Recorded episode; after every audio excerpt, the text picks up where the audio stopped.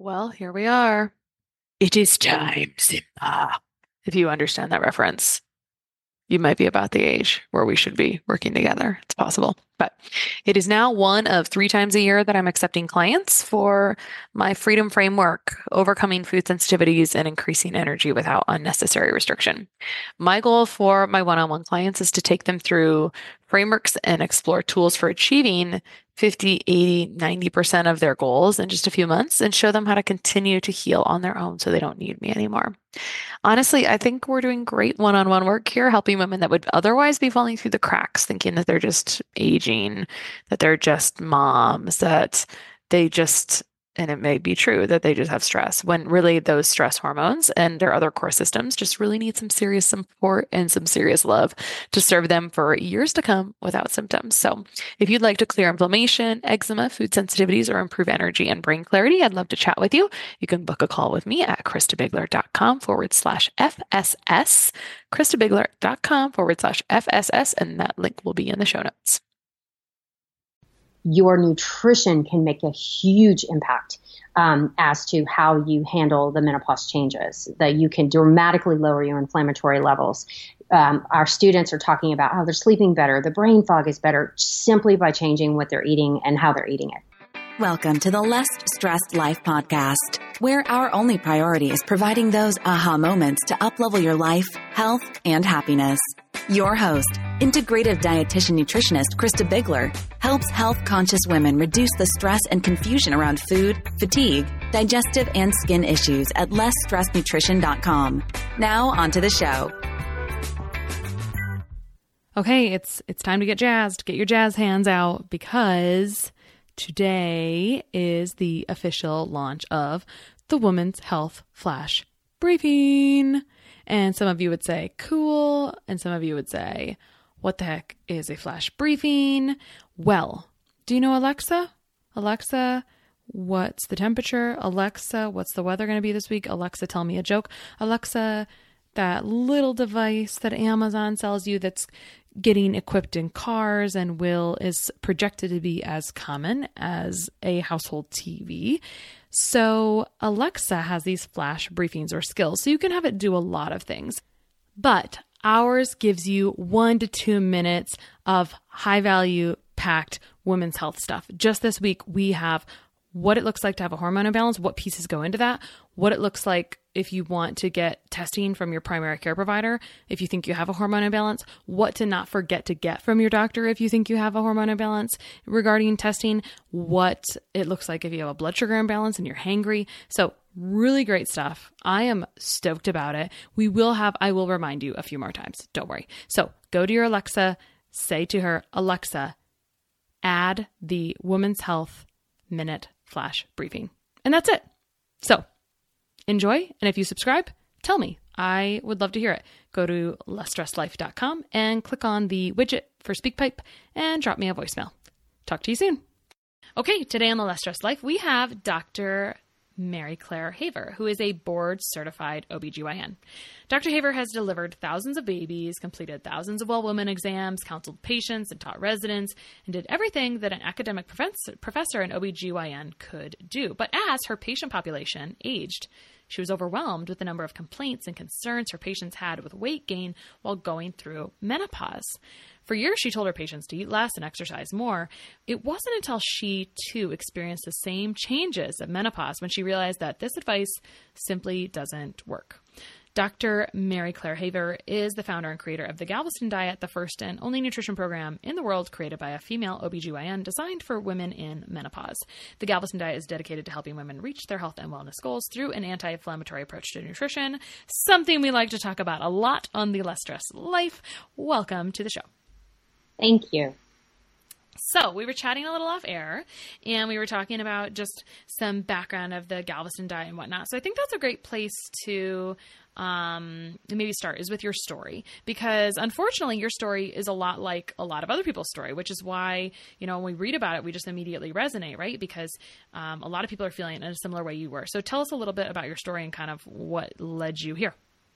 When I started practicing medicine, I went into a traditional OB-GYN busy clinic practice and I sat across from thousands of women and I was in my late 20s, 30s at the time, and um, would ha- occasionally have the patient who was approaching menopause. I tended to age with my patients, but when I would hear them talk about, you know, Dr. Haver, I don't understand what's happening. I'm doing the same things. I'm, you know, really eating healthy. I'm working out. And all of a sudden, as I'm going through menopause, I've got this 15 pound tire around my midsection and I cannot get rid of it. And I just started hearing it over and over and over and over again. And I, I did what I was taught. I, I really had very little nutrition training in medical school. None, really.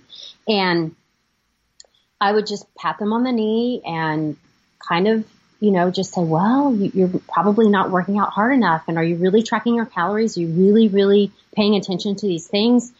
And I feel like a hypocrite because when it happened to me, I realized I just sat there in shock and I thought, oh my gosh, I have sat across from these women and, and did what I was taught, but I basically was telling them something that makes zero sense and doesn't work. And I felt terrible. And I'm like, I've got to fix this. So I started researching. And here we are. Here we are. so I, at the time, worked at a large academic institution, and we have, um, at the time, we had a amazing um, nutrition department. So I marched down there. I delivered several of those babies and taken care of many of the faculty. So I marched in. I'm like, what is happening? And they laughed and said, oh, you know, it's kind of normal. I said, normal as in lots of people do it or normal as in there's nothing we can do about it. And they said, oh, no, no, no, you can do stuff about it. So they pointed me to studies there's not that many that were specifically done for women our age in this midlife transition, mostly done on the elderly or 25 year old male athletes. And so I said, okay, let me take this data and let's meet in the middle somewhere and let me look at these concepts, do, do a deeper dive. And what kept coming up time and time again was inflammation, inflammation, inflammation and how nutrition fits into that. And I was like, okay, this is where I'm going to start. I'm going to focus on what we know scientifically is real ways to fight infl- chronic inflammation, not acute, of course, um, chronic inflammation simply due to aging, simply due to menopause, and what nutritional changes can we make to help fight that? And when I took those principles and put them into practice, it was literally like magic for my students who decided to jump into the program. Mm-hmm. So let's go back and talk about what specifically happens in the body when we are transitioning to perimenopause, which is the phase before menopause. Kind of when this is. Like, give us the lay of the land maybe first. When does this happen? How long does it last? And then let's talk about what's going on in the body. Sure. So uh, the menopause transition can affect a woman anywhere from her late 40s into her, excuse me, her late 30s into her 40s. The average age of actual menopause, which by medical definition is the cessation of your periods for over a year. That average age is 51, which is my age right now. and, um, but the process of the ovary shutting down starts late 30s to early 40s. So you will start having these hormonal fluctuations and changes, you know, for seven years is the average before you actually get to the ending period of menopause. At the same time, we're also going through a natural aging process. This has nothing to do with menopause. You know, us men and women go through it together. So when we look at what's happening as far as inflammation goes, the best way I've seen it explained is something called the perfect storm. And there's three components to that. Number one is simple aging. And it's the natural breakdown of cellular function over time. We expect it. No one expects to live forever. It's just part of being a human being. However, and here's what I learned in my studies is that process is exquisitely sensitive to what nutrition you put in your body. That's the kind of the missing piece I didn't realize. And when you look at a traditional Western diet or standard American diet, depending on how you call it, it is filled with things that cause tremendous amounts of chronic inflammation on a daily basis.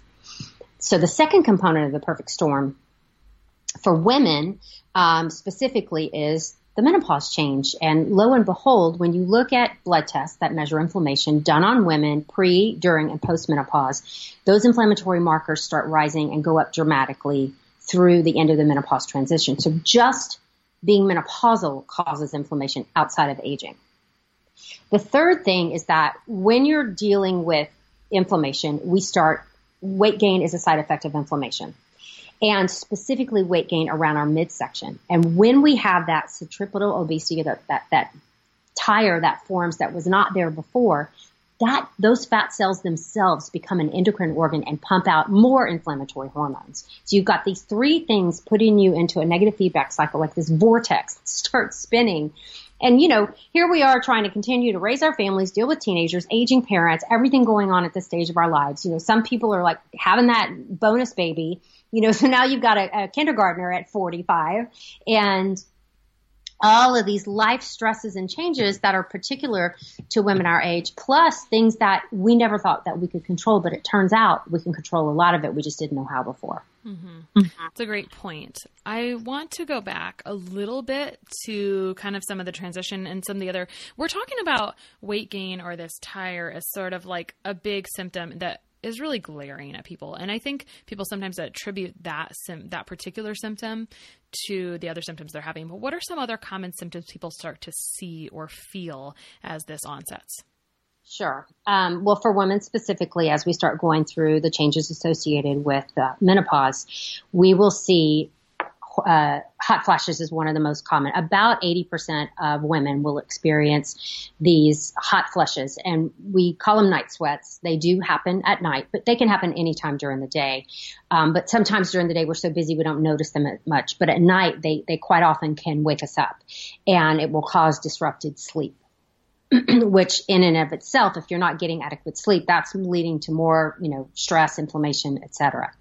Another thing that happens is uh, your mental status. I mean, people aren't thinking as clear. Um, and we think it's because of the inflammation. Um, they're having more brain fog. They're struggling to remember, you know, what, where was I going? What was I doing? And we see that a lot more in menopause. We also see some emotional changes. Women, you know, you're not sleeping well. You're having these weird hot flushes. You're gaining weight. All of that kind of feeds into this change in emotional status. We see more depression, more anxiety, um, as, as well as like I talked about before, the life changes that tend to go on at this age as well, leading to more um, psychiatric issues as well. Okay, got it. So this varies for different people, right? Like some people say, hey, my transition into menopause was actually quite smooth, and others would say, this is like hell. And so, why is it a little bit different for different people? Um, some of it probably, some of it is genetic for sure. You know, if your mom kind of sailed through it, you've got a pretty good chance that you might sail through it as well. However, here's what we've learned um, through our research is that your nutrition can make a huge impact um, as to how you handle the menopause changes. That you can dramatically lower your inflammatory levels. Um, our students are talking about how they're sleeping better, the brain fog is better simply by changing what they're eating and how they're eating it.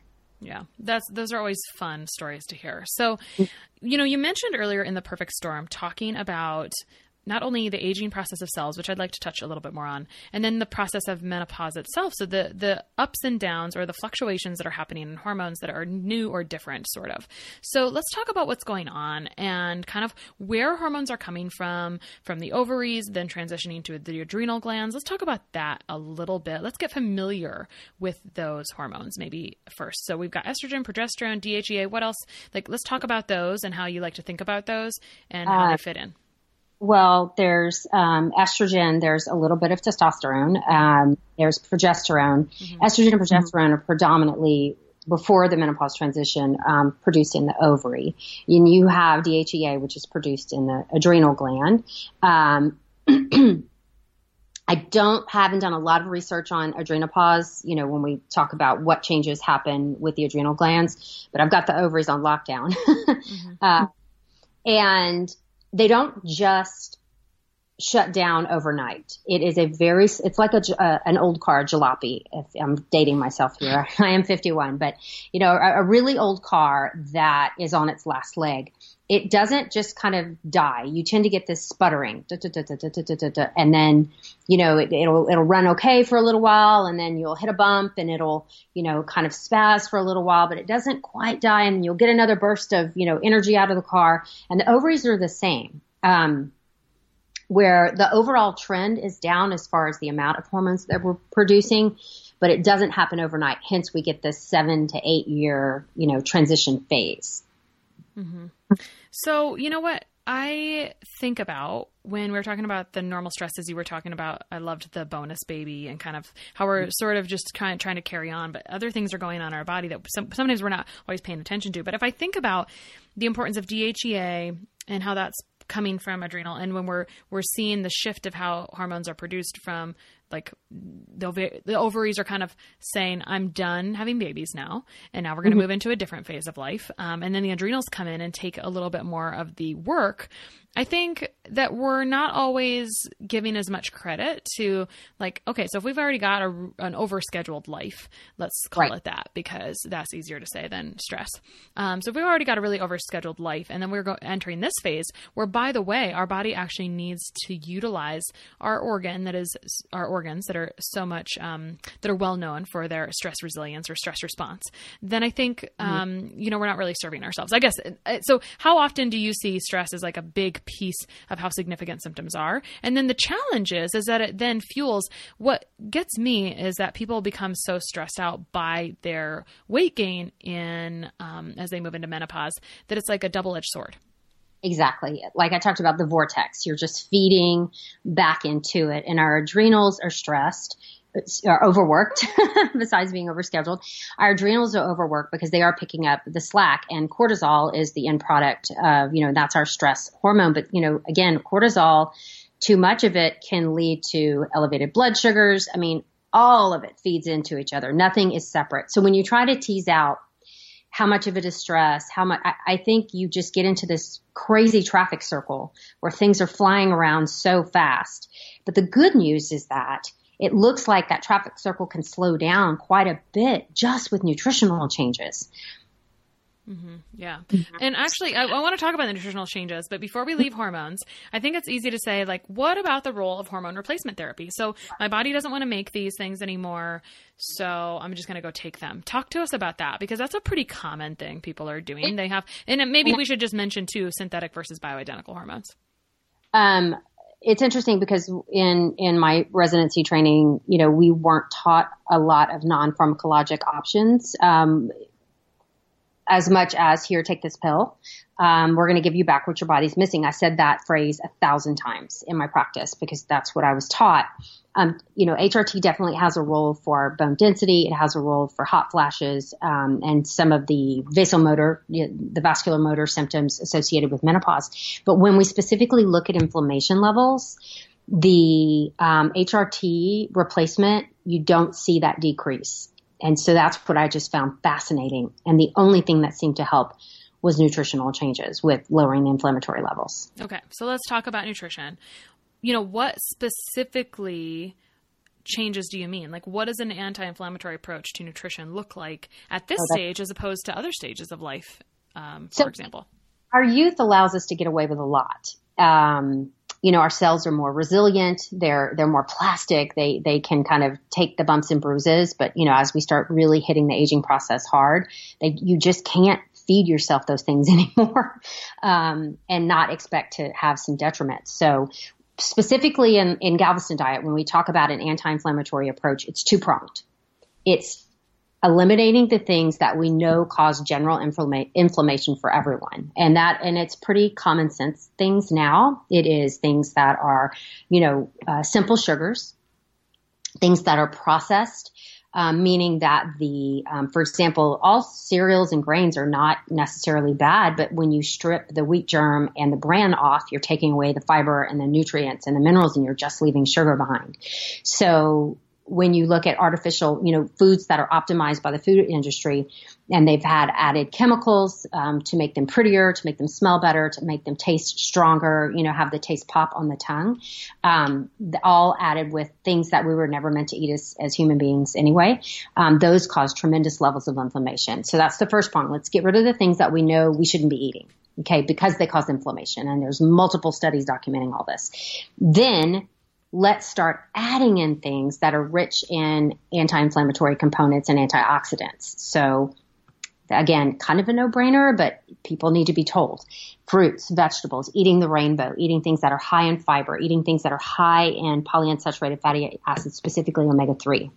Um, on the flip side, omega 6 in abundance, which is what most Americans have way too high omega 6 in their diet, is highly inflammatory as well.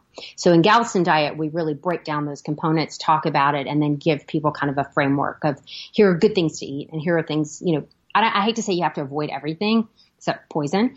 Um, but here are things you can eat a lot of as much as you want of and just fill, you know, fill your body with this. And here are things you can have very, very occasionally. Mm-hmm. I like that semi balanced approach to it. Um, because I think part of the un like undiscussed side effect of all of this is that people end up with a really poor food relationship, right? They're kind of like yo-yo dieting essentially because they're so frustrated that what they were doing isn't working anymore. And why mm-hmm. the heck isn't it working? So now I'm going to try all these things. And like before you know it, you've gone into this spiral or vortex as you call it. And it's like just, it's not healthy in all the ways, right? And it's just not healthy for our brain either. And, you know, in Galveston, I, I call Galveston Diet Galveston just for ease, but we do a lot of, you know, we have some mind work there as well as to forgive yourself and um, every day's a new day and starting fresh. And you know when you get a flat tire don't my favorite is when you get a flat tire don't slash the other 3 mm-hmm. you know it's okay just start over tomorrow it's fine you have the rest of your life to figure this out. Yeah i love that i'm an analogy fan i like that one i'll be adding that to my library of analogies. Um, so you mentioned that this that menopause really is this perfect storm of aging you know the menopausal hormone swings and then fat cells that form around the the midsection become the endocrine organ. About aging cells, are we talking about mitochondrial function in the cells? Um, and sometimes we use, so I want to talk about that and then concerns about like ensuring we're getting enough nutrients into the cells.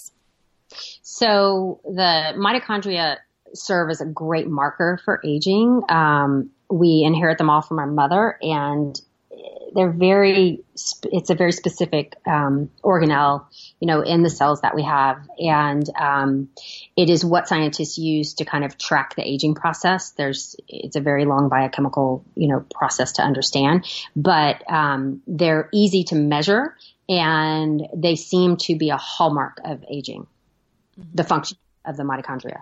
Mm-hmm. You know, it seems like you had said earlier you got into research and the research was not as robust as you wanted it to be, especially for the age group you were working with. Sounds like you have a your future role is to mentor someone to do research on menopausal women for the um, for the approaches they're using. Is that something you've thought about? That is definitely something I have thought long and hard about. Um, it's on the radar probably in the next five years is to get back into academics. Um, I've taken a break from clinical practice from one, I am 51 years old and getting up at three in the morning on a nightly basis to deliver babies is beautiful, but it is hard. Mm. And I have mm. two teenage daughters who need me and a husband who works overseas. So part of my success with the Galveston diet allowed me to back off you know, financially back off from clinical practice and just focus on this for a while. Um, but once I get both girls in college, I'll have a little more free time to get back into academics and get some studies, some real studies going. Yeah, I've always had a lot of empathy for OBs because it's like a gift, but they really do have the worst call schedule ever, depending on how they serve their clients having babies at all different times. I mean, if, if you want to be catching your own babies. Yeah. I uh, I did that forever, and then till I just couldn't. I still practice. I work um, four shifts a month as a hospitalist. So I go in for 24 hours, do everything that needs to be done, and then I go home. Yeah, it's a good experience to kind of jump back into what's really bothering or what's really kind of happening. Mm-hmm. So you've given us a really, pra- I think, I think you've given us a really practical approach to dealing with something that is so common but doesn't have to be the norm.